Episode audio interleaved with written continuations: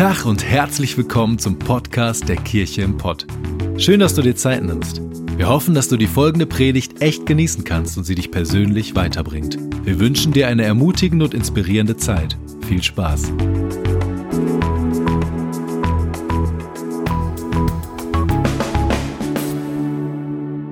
Ich freue mich mega, dass ich heute predigen darf. Ich habe gekämpft mit dieser Predigt, aber es liegt mir so auf dem Herzen, dieses Thema. Wir haben im Moment eine Reihe, in der wir sind, die heißt Ein Leben voller Segen. Und ich glaube, so viele sind hier, weil ihr alle Segen haben wollt, richtig? Ihr wollt gesegnet werden von Gott und Gott möchte euch segnen. Wir predigen von diesem Buch von Robert Morris und es ist ein hammer geniales Buch. Und wir haben auf dem Herzen gehabt, als Kirche euch dieses Buch zu schenken. Letzte Woche, wer da war, hat dieses Buch bekommen am Ausgang. Wer hat es mitgenommen? Letzte Woche schon? Yay. Ich hoffe, es liegt nicht nur bei euch zu Hause auf dem Nachttisch rum und liegt da gut und verstaubt, sondern ich hoffe, ihr lest darin. Ich habe es in den Herbstferien gelesen und es hat mich so herausgefordert. Und Renke und ich haben daraufhin neue Schritte, neue Glaubensziele für uns gesteckt und wir sind echt herausgefordert. Ich habe diese Woche noch äh, die Predigtserie von ihm gehört bei YouTube von Robert Morris darüber, die ist auf Englisch, aber lohnt sich auf jeden Fall auch anzugucken. Es ist so wichtig, dass wir über dieses Thema sprechen. Wenn du dieses Buch noch nicht hast, Nimm dir auf jeden Fall nach dem Gottesdienst noch so ein Buch mit. Am Ausgang gibt es noch welche und wir möchten die wirklich gerne verschenken an euch, weil wir glauben, das ist wirklich wichtig, darüber zu sprechen. Es geht um Geld, um Segen, aber auch um Geld. Und ich glaube, es ist tatsächlich die erste Predigtserie, die wir in dieser Kirche über Geld haben. Weil manchmal ist man vielleicht so ein bisschen äh, zurückhaltend als Pastoren, darüber zu sprechen, über Geld, weil eh so ein bisschen ne, das Vorurteil ist, ah, die Kirche will immer unser Geld. Aber darum geht es nicht. Und das Interessante ist, dass die Bibel überhaupt gar kein Blatt, äh, Blatt von Mund nimmt, wenn es ums Geld geht. Robert Morris schreibt das so in seinem Buch und ich habe es jetzt nicht nachgezählt, aber ich finde es voll interessant. Da steht, 500 Verse in der Bibel gibt es ungefähr über Gebet. Ungefähr 500 Verse über Glauben.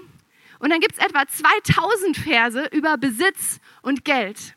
Und es ist total interessant, oder? Die Bibel predigt darüber, die Bibel lehrt darüber. Jesus hat immer in Gleichnissen gepredigt oder oft in Gleichnissen gepredigt und 38 davon finden wir in der Bibel. 16 davon sind oder haben zum Thema Besitz und Geld. Ist das nicht verrückt? Jesus hat darüber gepredigt und die Bibel lehrt darüber. Und ich glaube, dass das einen ganz bestimmten Grund hat, denn Gott weiß, dass wir Weisheit und Freiheit in diesem Bereich brauchen. Gott weiß, dass wir ganz klare, gute Prinzipien brauchen, wenn es ums Geld geht. Gott weiß, wie sehr und wie schnell unser Herz sich an Geld hängt. Es gibt einen Vers in der Bibel, da steht, da wo dein Schatz ist, da wird auch dein Herz sein. Da steht nicht nur, dass dir es wichtig irgendwie ist, sondern da wo dein Schatz ist, da wird dein Herz sein. Das, wo du investierst, auch finanziell investierst, das ist das, was dir wichtig ist. Wenn du eine Aktie kaufst und hast vorher nie irgendwas äh, mit Aktien zu tun gehabt, auf einmal verfolgst du alles, was da passiert. Wenn du, wenn du, keine Ahnung, in Fußballverein oder sonst was investierst, auf einmal ist dir das wichtig. Da, wo du investierst, deine Klamotten, deine Bildung, was auch immer, das ist dir wichtig. An dem, wo du dein Geld investierst, kann man sehen, was dir am wichtigsten ist. Und die Bibel sagt, hey, ich, wir, wir brauchen bestimmte Werte und Prinzipien, damit wir ein gesundes und freies Leben haben und einen großzügigen Umgang mit Geld und einen gesunden Umgang mit Geld, so wie Gott sich das vorstellt. Renke hat letzte Woche damit angefangen, mit diesem Thema, mit dieser Serie und hat darüber gepredigt, was passieren kann, wenn wir Gott an erste Stelle setzen. Er hat über das Prinzip des Ersten gepredigt. Denn Gott sagt, Leute, für euer Wohl müsst ihr mich an erste Stelle setzen. Ich muss der Herr in eurem Leben sein. Ihr müsst mich an erste Stelle setzen. Wenn wir Gott an erste Stelle setzen, findet alles andere in unserem Leben seinen Platz. Und ich finde das unglaublich, wenn Gott der Herr in unserem Leben wird, wie sich unser Leben verändert. Und auf einmal ist es wie so ein Rad, wo in der Mitte die Achse stimmt und auf einmal läuft das rund. Der, Gott muss das Zentrum in unserem Leben sein. Gott muss der Herr, der Erste in unserem Leben sein. Auf einmal laufen Dinge rund und Dinge sortieren sich, nachdem wie er sich das ursprünglich vorge vorgestellt hat. Und Renke hat über Großzügigkeit gepredigt. Und er hat gesagt, Großzügigkeit ist nicht etwas, was Gott von dir will, etwas, was er fordert und sagt, hey, leb das, sondern es ist etwas, was er für dich will. Großzügigkeit ist freisetzend. Großzügigkeit befreit unser Leben und Gott wünscht sich, dass wir sein Herz kennenlernen. Sein Herz ist großzügig. Sein Herz ist frei. Und Gott möchte, dass unser Leben frei wird. Gott möchte, dass unser Herzschlag mit ihm zusammenschlägt. Und Gott möchte uns dieses Wunder von Großzügigkeit vorstellen und beibringen. Und ich habe einen Bibelvers gefunden in Sprüche 11, Vers 24. Der ist so genial. Da steht, Mancher teilt mit vollen Händen aus und bekommt doch immer mehr. Ein anderer spart über Gebühr und wird doch dabei arm. Wer anderen Gutes tut, dem geht es selber gut. Wer anderen Erfrischung gibt, wird selbst erfrischt. Es gibt ähm, eine englische Übersetzung von dem Vers, da steht, The life of the generous gets larger and larger. Das Leben der Großzügigen wird größer und größer. Ist das nicht attraktiv? so ein großes Leben zu leben, wo ich nicht klein denke und mich zurückziehe und Angst habe und über meinem Besitz brüte wie Dagobert Duck, sondern ich bin großzügig. Und das hat nicht nur mit Geld zu tun, das hat auch mit meinen Worten zu tun. Ich bin großzügig mit meinen Worten, mit meiner Ermutigung. Ich bin großzügig mit meiner Aufmerksamkeit. Ich bin großzügig mit meiner Liebe. Ich bin großzügig mit meiner Zeit, mit meinem Dienst. Ich lebe ein Leben, was sich an andere verschenkt. Und auch wenn wir nicht oft über, über Geld predigen als Kirche, wir predigen immer und immer wieder über Großzügigkeit, weil du kannst keine großartige Ehe leben, ohne dich zu verschenken. Du kannst keine Freundschaft leben, ohne dich zu verschenken. Du kannst Gottes Herz nicht kennen, wenn es in dir nicht zum Geben und zur Großzügigkeit und zur Liebe beiträgt und dich dahin verändert. Und deswegen ist dieses Thema so unglaublich wichtig für uns. Und an dieser Stelle möchte ich einfach nochmal die ganzen Teams danken, die in den letzten Wochen diese crazy Umzüge mitgemacht haben. Kunstkirche, Gastro, hin und zurück. Ihr habt so reingehauen. Ihr habt eure Zeit verschenkt, euer Herz. So genial. Vielen, vielen Dank.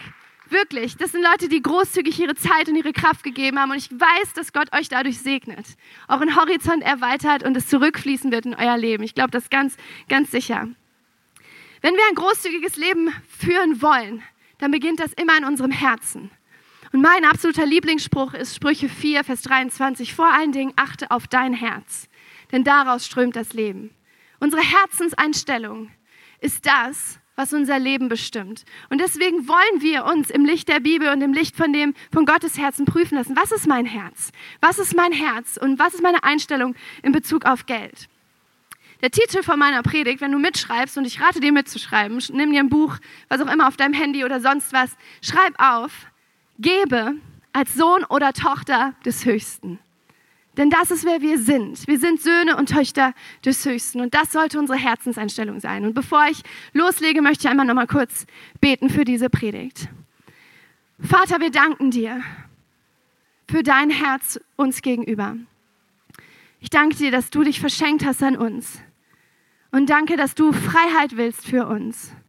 Und ich bete jetzt im Namen von Jesus Christus, dass du meine Worte gebrauchst. Ich bringe dir meine fünf Brote und zwei Fische. Ich bringe dir meine, meine Worte, meine Weisheit. Aber ich möchte, dass du sprichst heute. Dass du zu den Menschen sprichst. Dass du übersetzt in die Herzen, was jeder Einzelne hören muss. Und dass das ankommt. Und ich bete für weiche Herzen, für offene Herzen. Dass uns nichts ablenken oder stören kann. Ich bete, dass jede Lüge einfach jetzt weicht.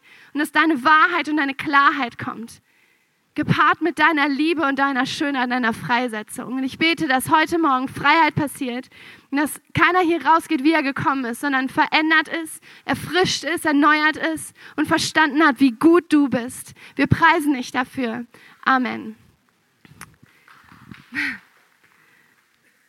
Renke hat letztes Mal diesen Vers gebracht aus Matthäus 6, Vers 34. Da steht, trachtet zuerst nach dem Reich Gottes. Und ich möchte euch heute die Bibelstelle vorlesen, die direkt davor steht. Wir beginnen in Matthäus 6, Vers 25. Da steht, macht euch keine Sorgen um das, was ihr an Essen und Trinken zum Leben und an Kleidung für euren Körper braucht. Ist das Leben nicht wichtiger als die Nahrung? Und ist der Körper nicht wichtiger als die Kleidung? Und dann redet die Bibel über die Vögel am Himmel, die nicht säen und doch ernten, und über die Blumen, die so wunderschön sind, obwohl sie gar nichts dazu beigetragen haben. Und dann sagt die Bibel weiter, äh, Vers 31, macht euch also keine Sorgen. Fragt nicht, was sollen wir essen, was sollen wir trinken, was sollen wir anziehen. Denn um diese Dinge geht es den Heiden, die Gott nicht kennen. Euer Vater im Himmel aber weiß, dass ihr das alles braucht. Es soll euch zuerst um Gottes Reich und Gottes Gerechtigkeit gehen, dann wird euch das Übrige alles dazugegeben. Euer Vater im Himmel weiß. Weißt du, dass der Vater im Himmel weiß, was du brauchst? Dass Gott nicht nur irgendwie so eine komische Kraft ist, die das Universum zusammenhält, sondern dass Gott dein Vater im Himmel ist, der dich sieht. Gott sieht dich. Gott kennt dich. Und Gott liebt dich wie ein Vater. Und Gott weiß, was du zum Leben brauchst. Und er sagt in seinem Wort, ich versorge dich. Ich weiß, was du brauchst. Dein Leben ist nicht abhängig vom Geld. Weißt du, so oft denken wir, oh Gott, wenn ich, wenn ich müsste jetzt mehr Geld haben, dann könnte ich das und das machen. Hätte ich mehr Geld, dann würde ich, dann würde ich was für dich machen, Jesus. Hätte ich mehr Geld, würde ich das verschenken, hätte ich mehr davon. Und wir denken, dass Geld unsere Probleme lösen kann. Aber wir sind nicht abhängig vom Geld. Geld ist nicht unser Gott. Wir haben einen Vater im Himmel, der weiß, was wir brauchen. Und er ist der Einzige, von dem wir abhängig sind. Der Einzige, der unsere Probleme wirklich lösen kann. Aber ich frage mich, ob du das weißt, verstanden hast in deinem Herzen. Glaubst du das ganz tief? Weißt du, dass der Vater im Himmel dich sieht und dich versorgt? Ich hatte diese Woche noch ein Telefonat mit einer Freundin, die gesagt hat, ich, ich kämpfe da so mit, weil ich mein Leben lang gelernt habe, ich muss mich selber kümmern. Ich muss alles selber in die Hand nehmen, sonst läuft das nicht. Und ich, ich habe das Gefühl, ich muss dafür kämpfen, aber ich muss neu lernen, dass Gott tatsächlich mein Versorger ist. Dass ich Frieden finden kann in dem Wissen, Gott kennt mich und Gott weiß, was ich brauche und Gott versorgt mich. Ich habe zwei Kinder. Ich würde alles tun, damit die nicht hungrig ins Bett gehen oder dass sie gekleidet sind. Ich würde sie auf jeden Fall versorgen. Ich glaube, wir wissen, dass das erstmal die, die Basic ist. Jeder, jedes gute Elternteil würde, würde alles dafür tun, dass das Kind versorgt ist. Das ist das Wichtigste, was wir brauchen. Das ist die Basis von allem. Und ich, ich kann nur bezeugen, Renke und ich haben so oft erlebt, wie Gott, unser himmlischer Vater, sich für, um uns gekümmert hat wie wir losgegangen sind, diese Kirche zu gründen und wir Wunder nach Wunder erlebt haben, wie Gott uns sieht und kennt. Gott kannte die Steuererklärung, die wir nicht bezahlen konnten. Gott wusste, was wir brauchen an jedem einzelnen Tag.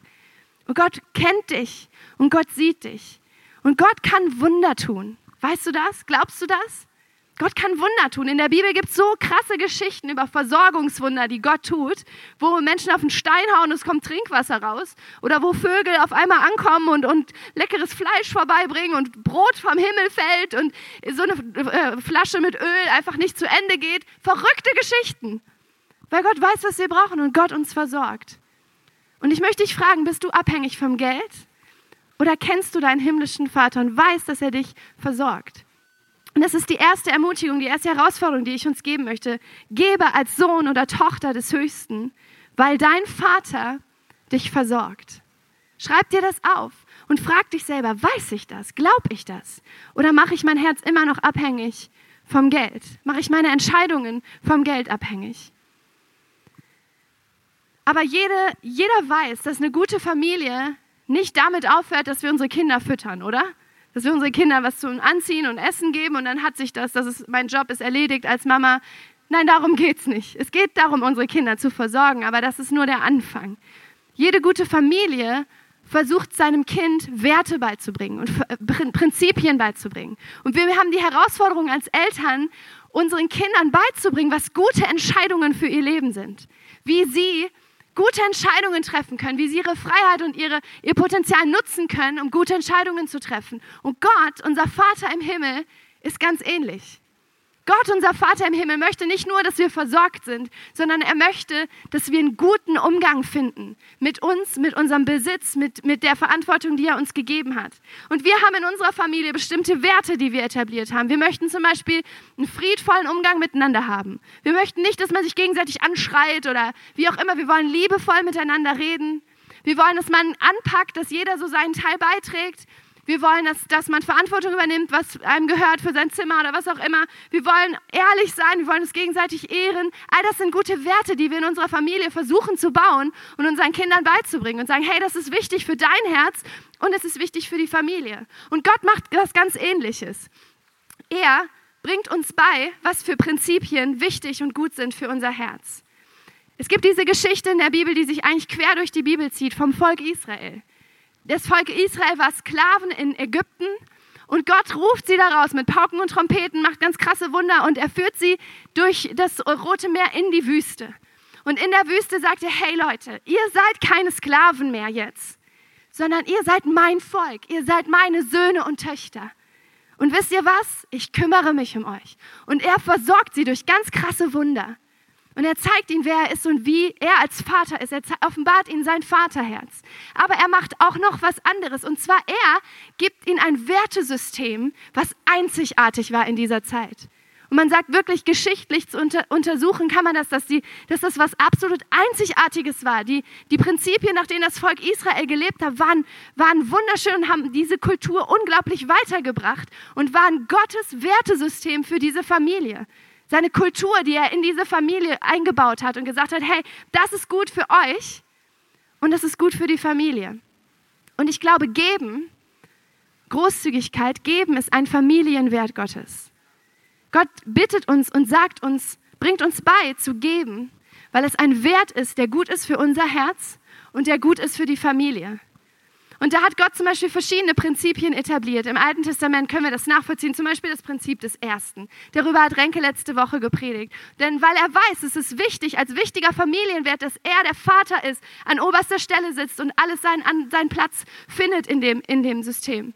Und er hat zum Beispiel das Prinzip etabliert von guter Verwalterschaft, Haushalterschaft, dass er sagt, hey, geht verantwortlich um mit dem, was ihr habt. Oder das Prinzip von Saat und Ernte, das sind Dinge, die wir nachlesen können im Alten Testament, die Gott etabliert, wo Gott sagt, hey, wir bauen hier eine Familienkultur und ich bringe euch das bei. Es gibt einen Wert, auf den möchte ich heute besonders eingehen und ein bisschen das beleuchten, was wirklich die Bibel dazu sagt. Weil ich glaube, da ist ganz viel Verwirrung im Raum wenn, bei, bei Christen und bei Kirchen. Und das ist der Familienwert des Zehnten. Und ich möchte ihn be bewusst so titulieren als Familienwert. Denn ich glaube, Gott hat sich hier was Wunderschönes überlegt, was gut ist für unser Herz, aber was gut ist für die Familie. Und er bringt das in der Wüste dem Volk Israel bei. Und wir lesen in 2. Mose 27, Vers 30, da steht, alle Zehnten im Lande vom Ertrag des Landes und von den Früchten der Bäume gehören dem Herrn und sollen dem Herrn heilig sein. Hier steht, ich werde euch segnen, ihr, werdet Felder bestellen, ihr werdet eine Ernte einfahren, ihr werdet Herden haben. Und ich, ich möchte, dass ihr wirklich, dass ihr genug habt zum Leben. Ich gebe euch alles, was ihr braucht. Aber 10% davon gebt ihr mir wieder zurück. Das ist der Familienwert. 10% gehören mir. Hier steht, es gehört mir. Es ist mir heilig. Heilig aus, äh, bedeutet ausgesondert, zur Seite gelegt. Ich nehme die Ernte ein und gebe 10%, lege ich zur Seite und sage, das gehört mir nicht. Ich berühre das nicht. Es gehört Gott. Es ist ihm heilig. Ich gebe ihm das zurück jetzt muss ich mal sagen, ich habe die ganze Zeit so, so, einen komischen Gedanken, während ich hier predige. Den kann ich irgendwie nicht abschütteln, deswegen lasse ich jetzt einfach mal los. Ich muss unbedingt nach der Kirche tanken, habe kein Geld mehr. Kann mir irgendwie jemand 100 Euro oder sowas geben? Hammer! Micha! Applaus für Micha! Der ist ja echt großzügig, ne? Voll krass. Fehlt dir das schwer, Micha? Jetzt einfach so mir deine letzten 100 Euro? Leichtes. Krass, ich glaube, wir bezahlen ihm zu viel. Ich weiß auch nicht. Also ich muss euch was verraten. Ich habe dem Micha vorher diese 100 Euro gegeben. Ich habe ihm gesagt, wenn ich darüber predige, dass ich tanken muss und so, er soll mir das einfach ganz schnell geben. Denn wenn uns etwas nicht gehört, ist total einfach, es wieder zurückzugeben. Dem, dem Micha fiel das jetzt nicht schwer, mir diese 100 Euro zu geben, denn ich hatte sie ihm ja vorher gegeben. Sie waren mir, gehörten mir. Und wenn uns etwas nicht gehört, das tut es uns nicht weh. Und wir, wir geben es gerne wieder zurück und sagen, ja klar, es gehört dir, kein Problem. Und Gott sagt hier, diese 10% gehören mir. Sie gehören mir. Ich möchte euch gerne fragen, wisst ihr, alle Eltern wissen das bestimmt, was das meistgesagte Wort in Krabbelgruppen ist? Meins, meins, meins. so ähnlich, das hört sich ein bisschen anders an. Das hört sich so, ah, hört sich das an.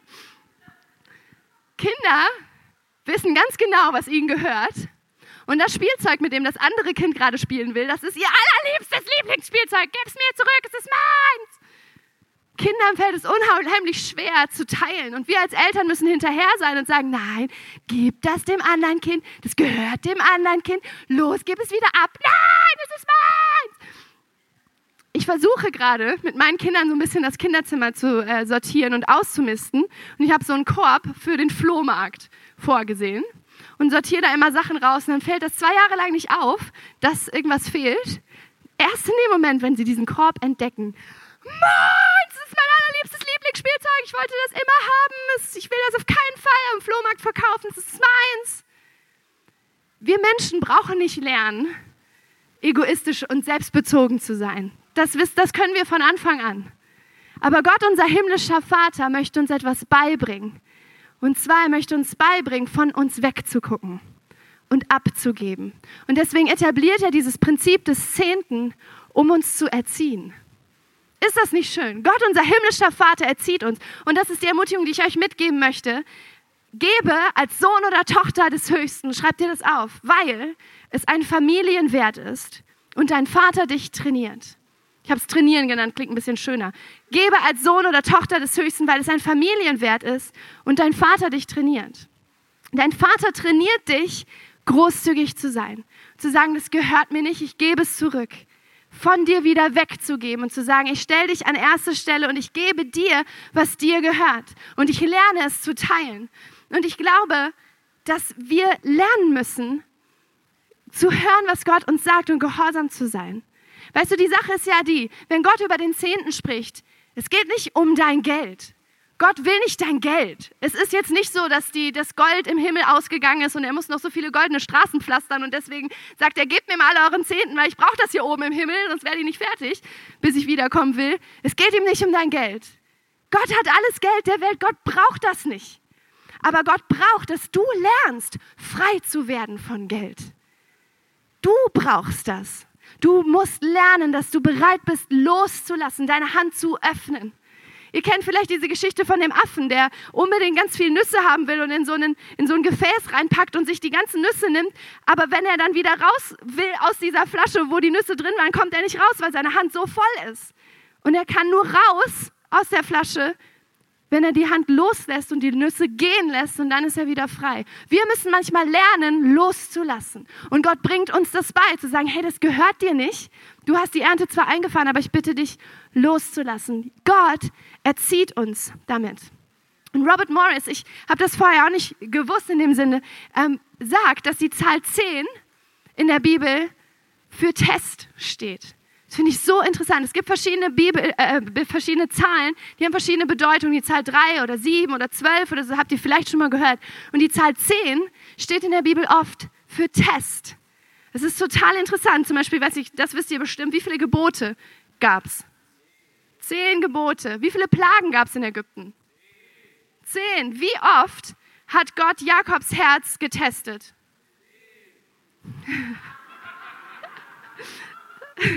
Ihr seid so klug. Aber, ja, ne? Also an alle, die es jetzt noch nicht gerafft haben, es gibt da so ein Muster. Ne? Wie viele Jungfrauen zum Beispiel kommen vor in dem Gleichnis, die auf den Bräutigam warten und deren Öl ausgeht? Ja, sehr gut. Wie viel äh, Mal steht von äh, Prüfungen in der Offenbarung? Wie viele Jünger hatte Jesus? Ja, gut. Ihr seid nicht reingefallen. Okay, das ist geklaut von Robert Morris. Der macht das viel pointierter, keine Ahnung. Aber es, äh, ich fand das witzig. Zehn steht für die Zahl von Prüfungen. Und wir, Gott prüft uns und möchte wissen, ob wir mit Geld gut umgehen können. Gott trainiert uns als himmlischer Vater. Und es steht in Lukas 16, Vers 10, es steht, wer am geringsten treu ist, der ist auch im Großen treu. Und wer am geringsten ungerecht ist, der ist auch im Großen ungerecht. Wenn ihr nun mit dem ungerechten Mammon nicht treu seid, wer wird euch dann das wahre Gut anvertrauen? Und wenn ihr mit dem fremden Gut nicht treu seid, wer wird euch das geben, was euer ist? Weißt du, ich, ich gucke manchmal, ob meine Tochter schon bereit ist, irgendwie verschiedene Sachen zu übernehmen und vertraue ihr mal was an und gucke, wie sie darauf reagiert. Und Gott macht das ganz ähnlich und sagt, ich möchte wissen, ob du bereit bist für Segen. Und ich prüfe dich, ich teste dich. Ich gucke, was passiert, wenn ich dir was anvertraue. Und Gott möchte uns trainieren. Er möchte uns trainieren, mit Geld gut umzugehen. Er möchte uns trainieren, zu zählen, wie viel habe ich eigentlich? Wie viel ist eigentlich der Zehnte? Er möchte sagen, okay, was ist, was, mach einen Budgetplan, kalkulier, was du zum Leben brauchst. Werde klug mit deinem Geld. Und er trainiert uns darin, mit Geld umzugehen. Und das ist sozusagen basic. Und Gott hat diesen Familienwert etabliert, um uns zu trainieren. Aber ich glaube, in ganz vielen Köpfen ist jetzt diese Frage, ja, aber Sarah, das war ja für das Volk Israel. Das war ja im Alten Testament, das ist ja gesetzlich. Wir brauchen uns doch heute nicht mehr daran halten, oder? Ich weiß noch genau, dass ich in meiner Gemeinde damals, dass es so eine Gemeindestunde gab, da, war, da wurde das so diskutiert irgendwie, wie viel soll man ungefähr geben, was ist so ein Richtwert. Und wir waren alle total verwirrt, was jetzt wirklich die Wahrheit darüber ist. Und ich, ich möchte gerne da einfach mal ganz kurz eine Bibelstelle vorlesen, die, glaube ich, da ganz, ganz viel Freiheit bringt und Klarheit bringt. Da redet Jesus über den Zehnten. Und zwar sagt er, wehe euch in Matthäus 23, Vers 23. Wehe euch Schriftgelehrte und Pharisäer, ihr Heuchler, die ihr den Zehnten gebt von Minze, Dill und Kümmel. Und lasst das Wichtigste im Gesetz beiseite, nämlich das Recht, die Barmherzigkeit und den Glauben. Wenn man nur das liest, denkt man so, ja, genau, wir brauchen das nicht mehr machen, weil das ist total gesetzlich, alles immer den, den Zehnten zu geben von allem. Wir müssen uns jetzt auf das Wesentliche konzentrieren, auf Barmherzigkeit, auf Liebe, Gerechtigkeit, das ist Gottes Herz und nicht mehr irgendwie so komische Gesetze. Aber Jesus sagt hier noch was anderes und zwar direkt danach, da steht, doch dieses sollte man tun und jenes nicht lassen. Jesus sagt, hey, ihr Pharisäer, ihr habt da ein bisschen was falsch verstanden. Ihr, ihr, zählt das alles ganz genau ab und ihr habt fast Angst vor Gott, dass wenn ihr nicht ganz genau das ganz richtig macht, dass Gott euch dann nicht mehr lieb hat. Ihr habt was nicht verstanden. Gott ist euer Vater und Gott hat euch immer lieb, egal was ihr macht. Und ich möchte dir das auch so zusprechen, wenn du den Zehnten nicht gibst, Gott liebt dich trotzdem. Es ist, das ist okay. Das Wichtigste, Gottes Herz ist Barmherzigkeit, Gerechtigkeit und Liebe. Aber Jesus sagt, das ist das Wichtigste, aber das sollt ihr nicht lassen, denn es ist trotzdem gut für euer Herz. Es ist ein bisschen wie bei der Kindererziehung. Wenn ich möchte, dass meine Kinder ihr Zimmer aufräumen, habe ich verschiedene Möglichkeiten. Ich kann ihnen entweder sagen, räumt euer Zimmer auf, sonst dürft ihr kein Fernsehen gucken die ganze Woche oder ihr dürft, ich lese euch kein Buch vor oder ihr, was auch immer. Ich brumme ihm eine Strafe auf, wenn sie das nicht machen. Und ich glaube, viele Christen denken so über das Geben. Wenn ich nicht gebe, dann werde ich bestraft, dann hat Gott mich nicht mehr lieb, dann passiert irgendwas Schreckliches und ich bin nicht gesegnet. Und Jesus sagt in, in, in diesem Moment so, hey, nein, alles gut. Lass das Wichtigste nicht aus dem Blick. Lass Barmherzigkeit und Liebe und Gerechtigkeit nicht aus dem Blick. Gott straft dich nicht. Ich kann auch meinen Kindern sagen, hey, wenn ihr euer Zimmer aufräumen sollt, ich äh, räumt euer Zimmer auf und ich gebe euch ganz viele Bonbons. Und manche, manche Christen gehen so mit Geld um und denken, Gott, ich gebe dir was und du gibst mir noch viel mehr zurück, okay? Ich gebe dir und Gott wird mich immer wieder segnen. Und es gibt so eine bestimmte äh, Name, ich weiß nicht, ob ihr das gehört habt, das Wohlstandsevangelium. So, ich gebe Gott und Gott gibt mir ganz viel zurück. Und ich gebe, damit Gott mir noch mehr zurückgibt. Und es ist wie so ein bisschen so ein Automat. Ich werfe was in Gott rein und krieg einen Segen. Und so funktioniert das Ganze nicht. Jesus sagt dir, hey, Gottes Herz ist, dass, dass ihr was lernt, dass ihr lernt, Gott zurückzugeben, was ihm gehört. Aber das Wichtigste ist, dass ihr in dieser Liebe des Vaters bleibt. Und da macht dieser Vers so Sinn in 2. Korinther 9, Vers 7. Da steht, ein jeder soll geben, wie er sich im Herzen vorgenommen hat. Nicht mit Unwillen oder aus Zwang, denn einen fröhlichen Geber hat Gott lieb. Ich feiere das, wenn meine Kinder einfach ihr Zimmer aufräumen, ohne dass ich ihnen eine Strafe aufbrumme oder ihnen eine Belohnung angebe, sondern weil sie verstanden haben, dass es sinnvoll ist, ein Zimmer aufzuräumen. Und das ist meine Herausforderung als Mama. Nicht nur zu sagen, gehorcht mir, sonst gibt es eine Strafe oder eine Belohnung, sondern zu sagen, hey, wir haben hier Familienwerte, und die sind wichtig für dein Herz. Und die sind wichtig für uns als Familie.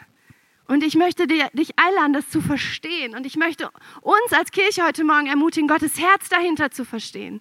Nicht einfach nur, wir folgen blind irgendwelchen Gesetzen und haben Angst, wenn wir es nicht tun, dass Gott uns nicht mehr liebt. Nein, Gott ist ein Vater und seine, seine Prinzipien für unser Leben sind gut für unser Herz und gut für die ganze Familie. Und wir sollen die Schönheit in dem erkennen. Aber ich frage euch jetzt, ist das alles? Gibt Gott den Zehnten, dieses Prinzip des Zehnten als Familienwert nur dafür, um uns zu erziehen?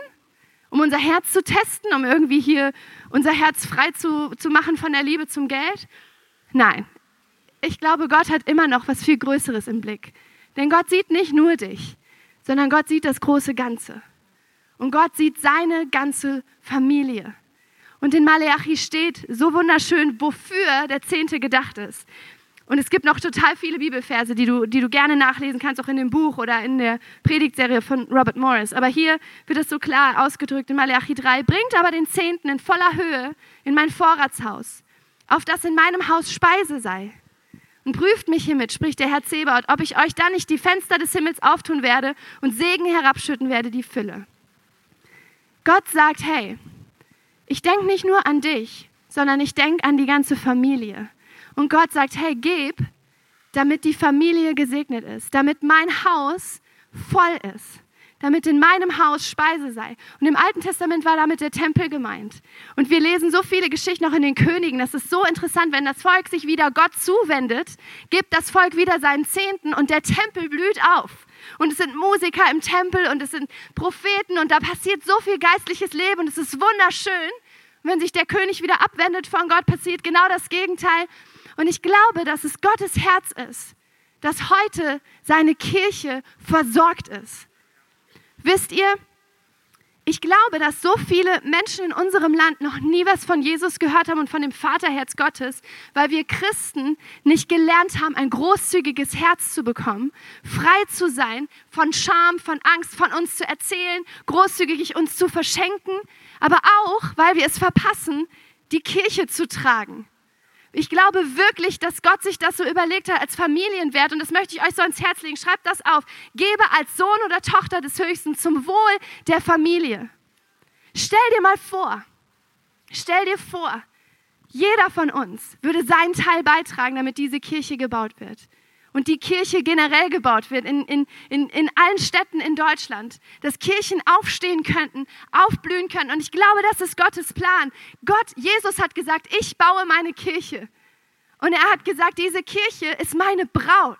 Und ich möchte, dass meine Braut aufblüht. Dass sie nicht irgendwie so am Rande der Gesellschaft irgendwie so ver ver vergammelt und irrelevant ist, sondern dass sie ihren Platz einnimmt in der Gesellschaft und mit Stärke nach vorne gehen kann und sagen, wir legen unseren Fuß in Ungerechtigkeit, wir stellen unseren Fuß dahin, wo es Nöte gibt und wir kümmern uns um Menschen. Wir nehmen unseren Auftrag wahr, weil wir versorgt sind als Kirche.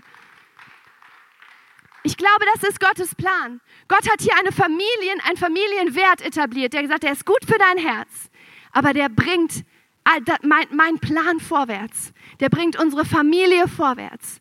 Denn Gott arbeitet durch die Kirche. Und wisst ihr was? Ich predige das nicht, weil ich Pastorin bin, sondern ich bin Pastorin, weil ich das glaube, weil ich an die Kirche glaube, weil ich daran glaube, dass Jesus sich etwas Wunderschönes ausgedacht hat. Dass da, wo Menschen zusammenkommen, die an Jesus glauben, dass eine Kraft entwickelt, wir unsere Kräfte bündeln können und unsere Gesellschaft wirklich verändern können. Und ich glaube, wenn mehr Leute diese Offenbarung haben, was für eine Kraft und Schönheit in Ortskirche liegt, dann sähe unser Land anders aus. Wenn wir uns alle hinter diese Vision von Kirche stellen könnten und unseren Teil dazu beitragen, mit unserer Zeit, mit unserem Geld, ich glaube, dann würde sich wirklich was verändern in unserem Land.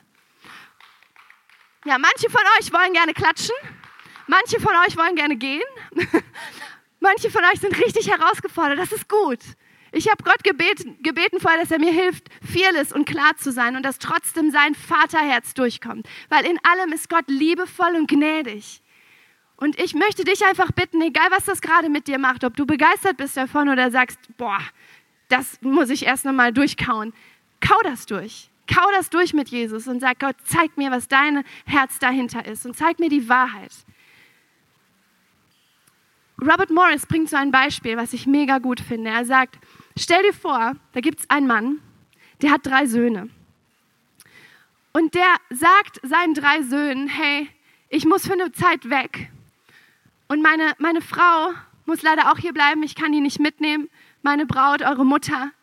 Und ich möchte gerne, dass ihr euch um sie kümmert. Ich gebe jedem von euch Söhnen 10.000 Euro. Jeden Monat überweise ich euch.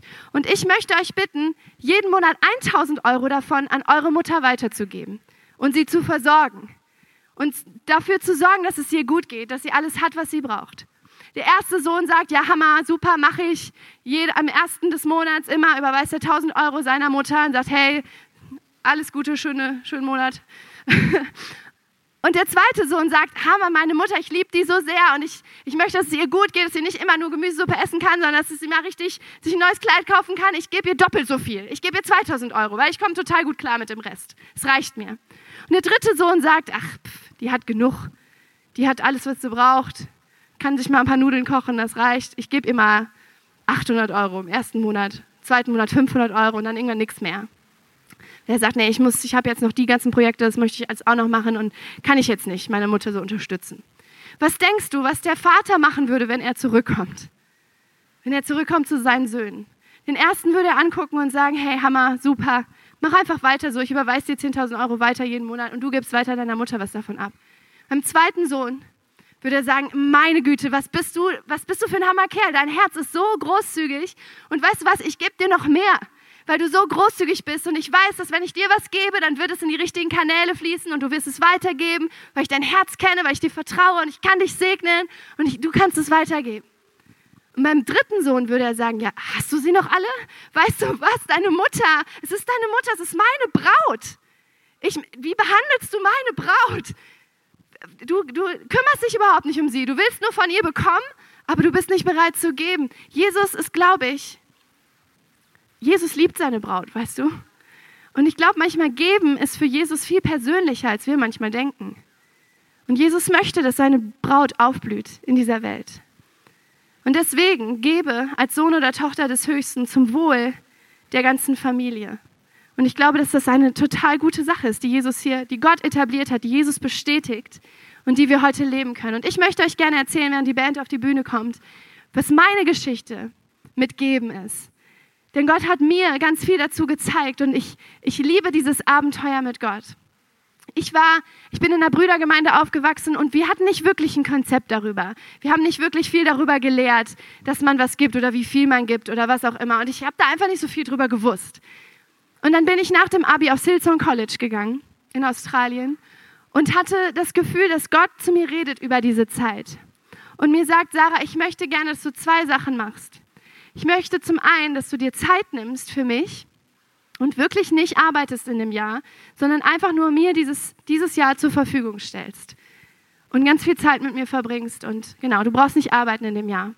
Und das Zweite, was ich möchte von dir, ist, dass du anfängst, deinen Zehnten zu geben. Und zwar von dem, was du brauchst im Monat. Rechne auf, aus, was du brauchst und gib mir davon den zehnten Teil. Und obwohl ich kein Mathe im Abi hatte, wusste ich ziemlich genau, das macht keinen Sinn. Ich äh, verdiene nichts und soll was geben. Das ist komisch. Das passt nicht, vorne und hinten nicht. Gott, was hast du vor? Was soll das? Aber ich wusste das so klar in meinem Herzen, genau das ist dran. Und ich wusste, dass Gott mich in diesem Jahr an sein Vaterherz holt und mir zeigen möchte, Sarah, du bist nicht abhängig vom Geld. Du bist abhängig von mir. Und ich tue Wunder in deinem Leben. Und ich kann euch sagen, ich war in dem ganzen Jahr nicht ein einziges Mal unter Null. Nicht einmal. Und ich weiß nicht, wo das herkam. Gott hat ganz krasse Wunder in meinem Leben getan. Gott hat mich versorgt in diesem Jahr übernatürlich. Und ich habe so viel erlebt, wie Gott mich sieht, wie Gott mich kennt, wie Gott persönlich in mich reinspricht. Und ich muss euch sagen, hätte ich das nicht erlebt, hätten Renke und ich uns, glaube ich, nicht getraut, manche Schritte zu gehen, die noch ein bisschen schwerwiegender waren als ich alleine irgendwo in Australien. Und ich brauchte dieses Training von Gott, der mir sagt, vertraust du mir, dass ich dir versorge. Mein Herz braucht ein Glaubenstraining, damit ich später mehr glauben kann.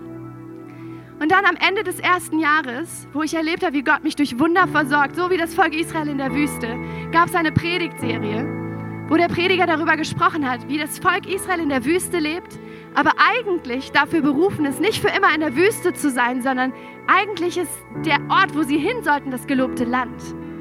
Sie sollten nicht in der Wüste bleiben, nicht abhängig von Wundern, sondern sie sollten ins gelobte Land. Und das, was Gott Abraham gesagt hatte dazu, ist, ich werde dich segnen und du sollst ein Segen sein.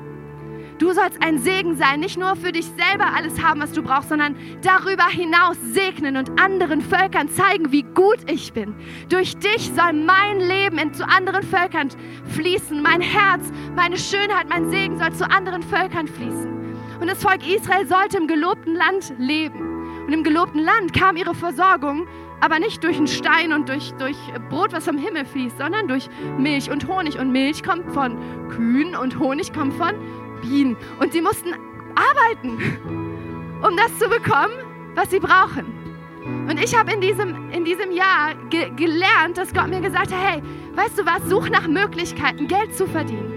Such nach Möglichkeiten, mehr zu bekommen. Entwickle kreative Ideen. Ich schenke dir offene Türen und du kannst bekommen. Ich segne dich, Ich segne deine Arbeit und du sollst großzügig werden darüber hinaus. Und Gott hat mich herausgefordert, ein Compassion-Kind zu adoptieren in dieser Zeit.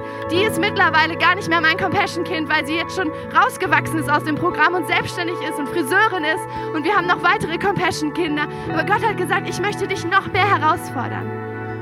Dass du nicht nur durch Wunder lebst, sondern dass du zum Segen wirst, dass du meinen Segen erlebst und zum Segen wirst. Und das, was ich euch als, letztes, äh, als letzte Herausforderung mitgeben möchte, ist, gebe als Sohn oder Tochter des Höchsten, damit mehr Söhne und Töchter nach Hause kommen. Weißt du,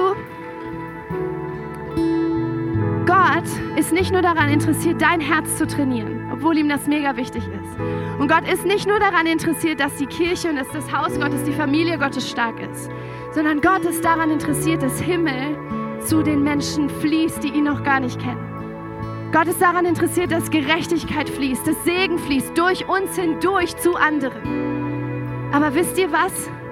Es braucht dazu Menschen, die bereit sind, Gott zu vertrauen und zu sagen, ich setze dich an erste Stelle. Und ich weiß, ich bin nicht abhängig vom Geld, sondern abhängig von dir. Und die wissen, wie viel Gott für sie getan hat. Weißt du was? Gott hat als allererstes gegeben. Jesus hat sein Leben gegeben und hat gesagt, ich gebe alles, um diese Welt zu retten. Und er braucht Menschen, die bereit sind zu sagen, ich mache mit. Sag, ich gebe auch, ich gebe alles. Du hast mein Leben, hier ist mein Leben, mach durch mich, was immer du willst. Ich gebe mich dir zur Verfügung. Und Robert Morris sagt, es gibt eigentlich so drei Stufen des Gebens. Es gibt den Zehnten, das ist sozusagen Basic. Dann gibt es die Großzügigkeit, wo du hörst von Gott, okay, das soll ich extra geben und das soll ich darüber hinaus geben.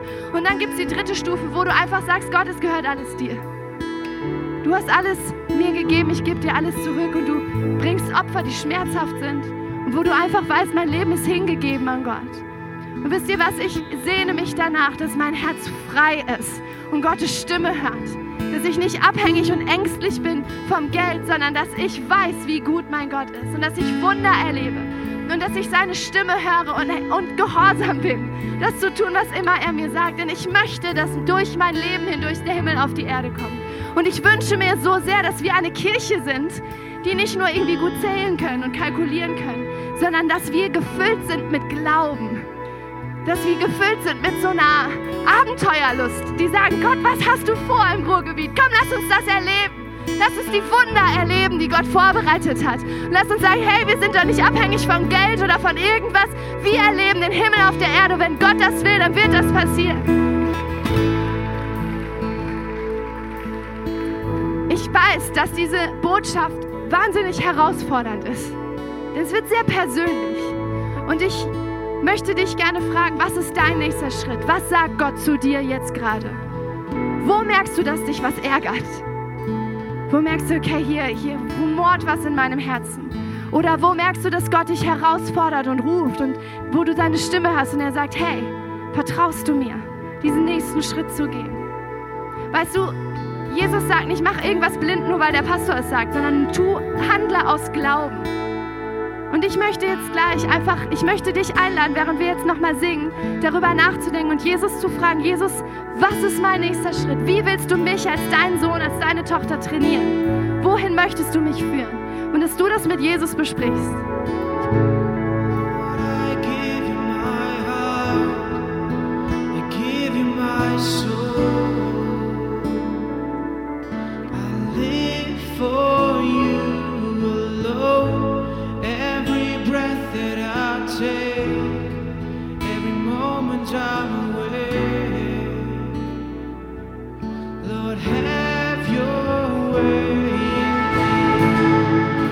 Für dich eine Klarheit gefunden hast, wo du sagst, okay, ich glaube, mein Vater hat mir einen nächsten Schritt gezeigt für mich, fordert mich heraus.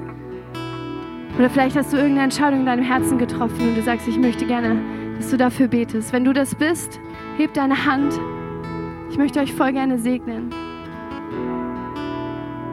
Vater, ich danke dir für Menschen, die den nächsten Schritt mit dir gehen wollen, die wachsen wollen, die sich trainieren lassen wollen von dir, von dir, Vater. Und ich möchte sie segnen mit Bereitschaft, mit Vertrauen und dass du bestätigst. Und ich bete wirklich, dass du uns bereit machst, als deine Söhne und Töchter den nächsten Schritt zu gehen und, und zu hören, was du sagst, Heiliger Geist.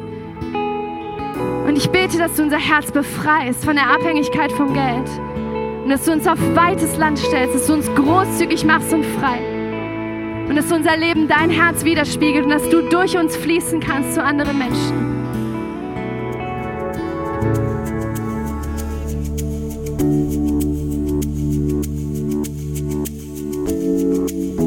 Wir hoffen, dass dir die Predigt weitergeholfen hat.